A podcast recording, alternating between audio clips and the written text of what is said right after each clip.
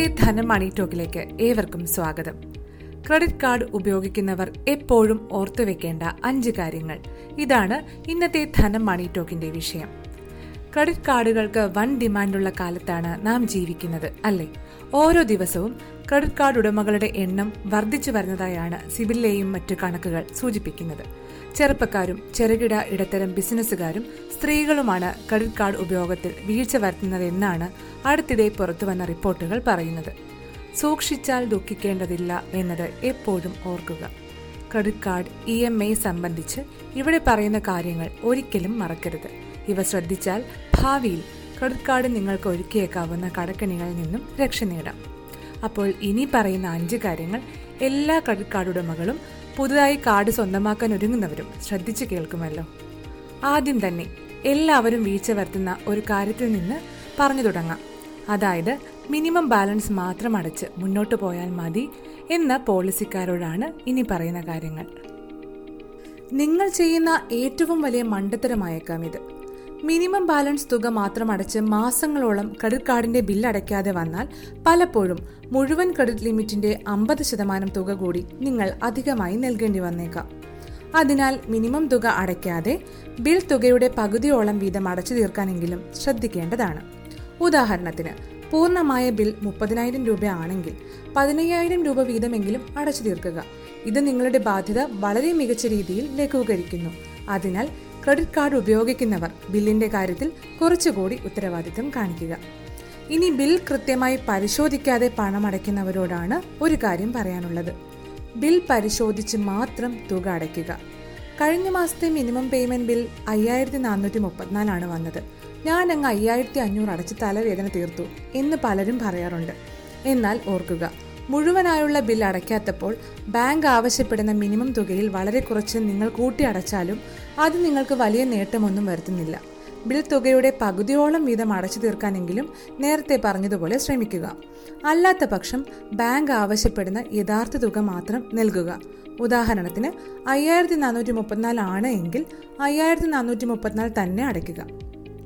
പൂർണമായ ബിൽ മുപ്പതിനായിരം ആണെങ്കിൽ പതിനയ്യായിരം വീതമെങ്കിലും അടച്ചു തീർക്കുന്നതാണ് സുരക്ഷിതം. മറ്റൊന്ന് ക്രെഡിറ്റ് ലിമിറ്റ് പൂർണമായും ഉപയോഗിച്ചു തീർക്കരുത് എന്നതാണ്. ഇത് വലിയ കടക്കണിയിലേക്ക് നിങ്ങളെ നയിക്കും. പരമാവധി ക്രെഡിറ്റ് ലിമിറ്റിന്റെ പകുതിയോളം മാത്രം ഉപയോഗിക്കുക. അടുത്ത മാസം അത് കൃത്യമായി തിരിച്ചടയ്ക്കാനും ശ്രമിക്കുക. എപ്പോഴും നിങ്ങളുടെ വരുമാനത്തിൽ നിന്നും ഫിക്സഡ് കോസ്റ്റുകൾ കുറച്ച് കഴിഞ്ഞ് ബാക്കി വരുന്ന തുകയുടെ പകുതി മാത്രമേ ക്രെഡിറ്റ് കാർഡ് ബില്ലാകാൻ അനുവദിക്കാവൂ. ഉദാഹരണം പറയാം. നാൽപ്പതിനായിരം രൂപ ശമ്പളമുള്ള ഒരാൾക്ക് പതിനായിരം രൂപ വാടക ഇനത്തിലും അയ്യായിരം രൂപ മറ്റ് ഇ എം ഐ ഇനത്തിലും എല്ലാ മാസവും അടയ്ക്കണം എന്ന് കരുതുക. ഇവർ ഈ തുക കുറച്ച് ബാക്കി വരുന്ന ഇരുപത്തയ്യായിരം രൂപയുടെ പകുതി മാത്രമേ പരമാവധി ക്രെഡിറ്റ് കാർഡ് ഉപയോഗത്തിൽ വരുത്താവൂ. അതായത് ഏകദേശം പന്ത്രണ്ടായിരത്തി അഞ്ഞൂറ് രൂപയിലധികം ഇത്തരക്കാർ ക്രെഡിറ്റ് കാർഡ് ഉപയോഗിക്കരുത് എന്നർത്ഥം. അടുത്തത് പലിശയെക്കുറിച്ചുള്ള ബോധ്യമാണ്. പലിശ കൃത്യമായി കണക്കുകൂട്ടാൻ കൂട്ടാൻ കാർഡുടമ അറിഞ്ഞിരിക്കണം. അപ്പോൾ തന്നെ നിങ്ങൾ അനാവശ്യ ക്രെഡിറ്റ് കാർഡ് ഇ എം ഐകളിൽ പെട്ടുപോകില്ല. ക്രെഡിറ്റ് കാർഡിന് മേലെ നിങ്ങൾ വാങ്ങുന്ന ഉപകരണങ്ങളും സാധന സാമഗ്രികളുമെല്ലാം ക്രെഡിറ്റ് കാർഡ് ഓഫറിലായിരിക്കാം. എന്നാൽ അവയിന്മേലുള്ള പലിശ നിങ്ങൾ കാണാതെ പോകരുത്. ഉദാഹരണത്തിന് credit card E M I വഴി മൊബൈൽ ഫോൺ വാങ്ങിയാൽ ഫോണിന് വിലക്കുറവ് ലഭിച്ചേക്കാം. എന്നാൽ അത് പലിശയായി ക്രെഡിറ്റ് കാർഡ് ബില്ലിൽ നിങ്ങൾ അടയ്ക്കുന്നത്ര ഉള്ളൂവെന്ന് മനസ്സിലാക്കുക. ഒന്നിലധികം ക്രെഡിറ്റ് കാർഡുകൾ ഉള്ളവർ ഇനി പറയുന്നത് വളരെ ശ്രദ്ധയോടെ കേൾക്കുക. ഒന്നിലധികം ക്രെഡിറ്റ് കാർഡുകൾ സ്വന്തമാക്കി വെക്കുന്നതാണ് പലരുടെയും ശീലം. മാത്രമല്ല സാലറി അക്കൗണ്ടുള്ള ബാങ്കിലൊന്ന് സേവിങ്സ് അക്കൗണ്ടുള്ള ബാങ്കിലൊന്ന് എന്ന കണക്കിലാണ് പലരും തങ്ങളുടെ ക്രെഡിറ്റ് കാർഡുകളും തുറക്കുന്നത്. ബാങ്കും നിങ്ങളും തമ്മിലുള്ള ബന്ധമോ നിങ്ങളുടെ പരിചയമോ ഒന്നും ക്രെഡിറ്റ് കാർഡ് വിഭാഗത്തിന് മാനദണ്ഡമേ അല്ല എന്നോർക്കുക. ഒന്നിലധികം അക്കൗണ്ടുകൾ ഉള്ളവർക്കരികിലേക്ക് ക്രെഡിറ്റ് കാർഡ് വാഗ്ദാനങ്ങളുമായി ജീവനക്കാർ എത്തിയേക്കാം.